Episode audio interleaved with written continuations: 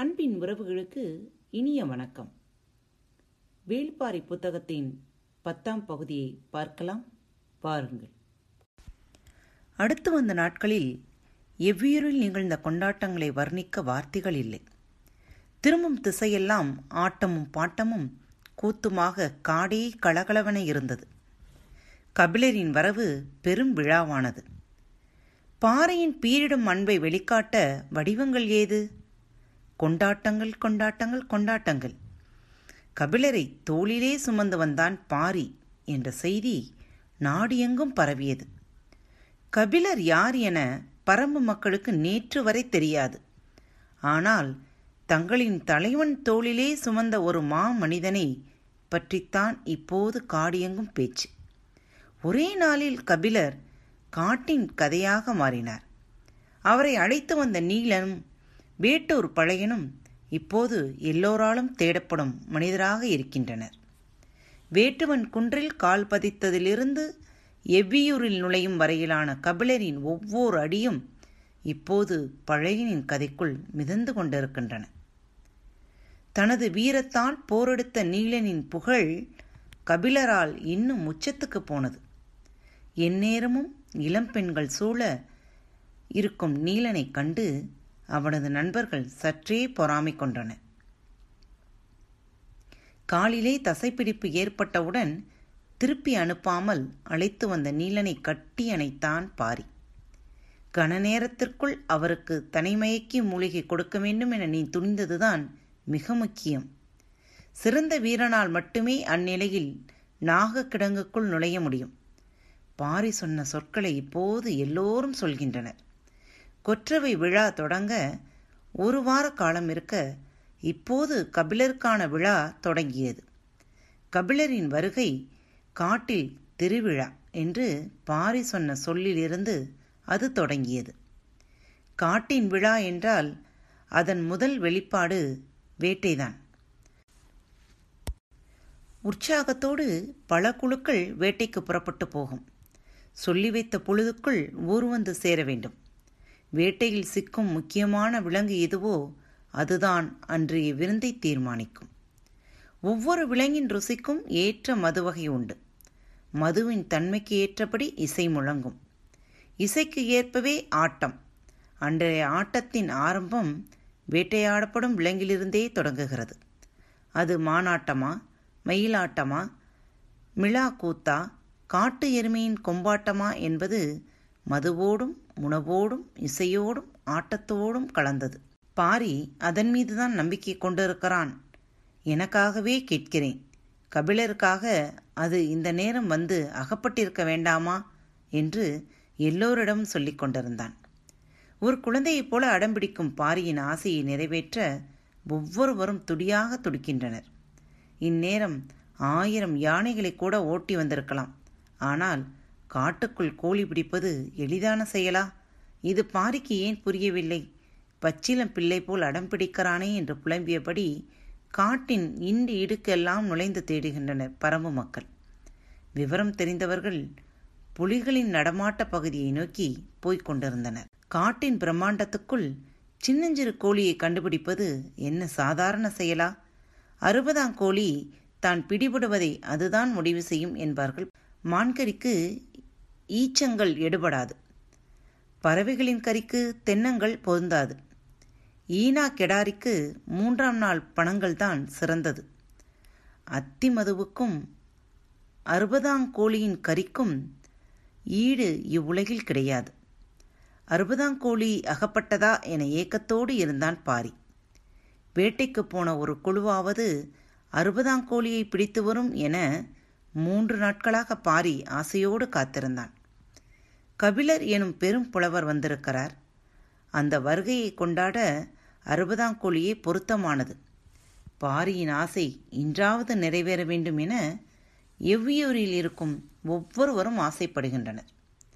முதல் நாளும் கிடைக்கவில்லை அடுத்த நாளும் கிடைக்கவில்லை. இந்த செய்தி எங்கும் பரவ பரமு நாட்டில் இருக்கும் எல்லா ஊர்களுக்கும் காட்டுக்குள் அறுபதாம் கோழியை தேடை தினமும் அலைகின்றனர். கபிலர் திகைத்து போயிருந்தார். ஒவ்வொரு நாளும் பெரும் விருந்துகளோடு தான் தொடங்குகிறது. மறுநாள் அதைவிட சிறந்த விருந்து அரங்கேறுகிறது அவர் யவன தேரலை பாண்டிய கிழவனோடு உட்கார்ந்து நாட்கணக்கில் குடித்திருக்கிறார். சேரனோடு பெருவிருந்து உண்டு மகிழ்ந்திருக்கிறார். ரசனையில் சோழனே சிறந்தவன் என கருதுபவர் கபிலர். அவனது உபசரிப்பும் ஏற்பாடுகளும் அவ்வளவு எழில் வாய்ந்தவையாக இருக்கும். அவையெல்லாம் அதிகாரத்தாலும் ஆடம்பரத்தாலும் நடப்பவை. செல்வத்தின் திளைப்பில் நடப்பவை. ஆனால் இங்கு நடப்பது முற்றிலும் வேறானது. பாவனைகளும் அலங்காரமும் படியாத மானுட அன்பின் தூய வடிவம். அதே தூய்மையுடன் இருக்கும் ஒருவனால்தான் இதை அனுபவிக்க முடியும். மனதின் ஓரத்தில் இருக்கும் அழுக்கு கூட நம்மை வெட்கி தலைகுனியச் செய்யும் அளவுக்கு உக்கிரம் ஏறிய பேரன்பு இது. கபிலர் திணறிப் போனார். அருகு நாட்டு சிறுகுடி மன்னன் செம்பனிடம் தான் சொல்லி வந்த வார்த்தைகள் உள்ளத்தை அறுத்து கொண்டிருந்தன. பாரியின் தூய்மையான அன்புக்கு முன் நான் கூனி குறுகியே நிற்கிறேன். நான் அதற்கு தகுதியானவன் அல்ல. அவனது புகழ் நான் அதற்கு தகுதியானவன் அல்ல. அவனது புகழ் மீது ஐயங்கொண்டு அதை கண்டறியவே நான் இங்கு வந்தேன். இதை அவனிடம் சொல்ல வேண்டும் என்று கபிலரின் மனம் தவித்தது. அதேபோல் எவ்வியூரில் எல்லோரும் வணங்கும் மனிதனாக பெரியவர் தேக்கன் இருக்கிறார். அதுவும் பட்டமா அல்லது பெயரா என கபிலருக்கு தெரியவில்லை. இருவரிடமும் தனது நிலையை விளக்க வேண்டும் என கபிலர் முயற்சி செய்ய அவர்களோ அறுபதாம் கோழி கிடைக்கும் வரை எதையும் காது கொடுத்து கேட்கவே தயாராக இல்லை. கபிலர் என்ன செய்வதென தெரியாமல் திக்கி திணறி கிடந்தார். பாரியின் நிழல் போல் எந்நேரும் உடனிருப்பவன் முடியன். வேகமும் வீரமும் கொண்ட இளைஞன். அவனது இடுப்பில் ஒரு பக்கம் வாளும் இன்னொரு பக்கம் மாட்டுக்கொம்பும் தொங்கிக் கொண்டிருந்தன. பழைமையும் புதுமையும் இரண்டு ஆயுதங்களை ஒரு சேர வைத்திருந்தான். முடியன் என்பது அவனது பெயர் என்றுதான் கபிலர் முதலில் நினைத்தார். ஆனால் அது தளபதி போல் ஒரு பட்டம் என்பது பின்னர் தான் கபிலருக்கு தெரிய வந்தது. ஆனால் கபிலரை விட திணறிக் கிடப்பது பரம்பு மக்கள்தான். அறுபதாம் கோழிக்காக அவர்கள் இப்போது காடு எங்கும் அலைந்து கொண்டிருக்கின்றன. பாரியின் குடும்பம் உட்பட. ஆசைப்பட்டது பாரி என்பதால் அதை நிறைவேற்றுவதை கடமையாகவே எல்லோரும் கருதினர். அறுபதாம் கோழி காட்டின் அதிசயங்களில் ஒன்று. கோழியைப் போல் உடலும் சேவலைப் போல் வாளும் கொண்டிருக்கும். வண்ணமயமான வாங்கருவாள் போல் வாளின் இறகுகள் சிலிர்த்து நிற்கும். அது அறுபது நாட்களுக்கு ஒரு முறைதான் முட்டையிடும். அன்னப்பறவை சாவதற்கு முன் ஒரே ஒரு முறை பெருங்குரல் எழுப்பி கூவிவிட்டு செத்துப்போவதைப் போலத்தான் இதுவும். சாவதற்கு முன் பகற்பொழுதில் சேவலை போல் பெருங்குரல் எடுத்து கூவிவிட்டு செத்துப்போகும் அந்த ஓசைதான் அதை அறுபதாம் கோழி என அடையாளப்படுத்துவது. ஓசை வந்த பகுதியில் தேடினால் ஏதேனும் ஒரு இண்டு இடுக்குக்குள் செத்து கிடக்கும் அறுபதாம் கோழியைத்தான் முருகன் தனது கொடியில் வைத்திருந்தான். முன்புறம் கோழி போன்றும் பின்புறம் சேவல் போன்றும் அது காட்சியளித்தது. அது முருகனின் மாய வித்தை என பின்னால் வந்தவர்கள் சொல்லிக் கொண்டிருந்த போது எவ்வி தான் ஒரு நாள் அறுபதாம் கோழியை கண்டறிந்தான். முருகன் கொடியாக வைத்திருந்தது இதுதான் என்பது அவன் சொல்லித்தான் மற்றவர்களுக்கு தெரியும். அந்த கோழியின் பெரும் அதிசயம் என்னவென்றால் அதன் கழிவில் இருந்துதான் தீப்புல் முளைக்கும். அதன் கரியின் சுவைக்கு ஈடு இணை இல்லை. முருகனிடம் இருக்கும் ஒன்றின் சுவையை பற்றி தனித்து சொல்ல வேண்டியதில்லை. அறுபது நாட்களுக்கு ஒரு முறை முட்டையிடும். அது காட்டுக்குள் எந்த விலங்கின் உணவாகவும் மாறாமல் மண்ணுக்குள் பாதுகாப்பாக இருந்து பொறிக்க வேண்டும். அதன் சுவை வேட்டை விலங்குகளுக்கு மிகவும் பிடித்தமானது. ஆனால் அதை வேட்டையாடுவது எளிது அல்ல. புலி போன்ற வேட்டை விலங்கு அதன் சுவைக்கும் மயங்கி அதன் வாசனையை நுகர்ந்தபடி காட்டின் குறிப்பிட்ட பகுதியில் அழிந்து கொண்டே இருக்கும். புலியால் எளிதில் அறுபதாம் கோழி பிடிக்க முடியாது. அதே நேரம் அதன் வாசனையை விட்டு விலகவும் முடியாது. எந்நேரமும் புதருக்குள் பதுங்கியபடியே நகர்ந்து கொண்டு கிடக்கும்.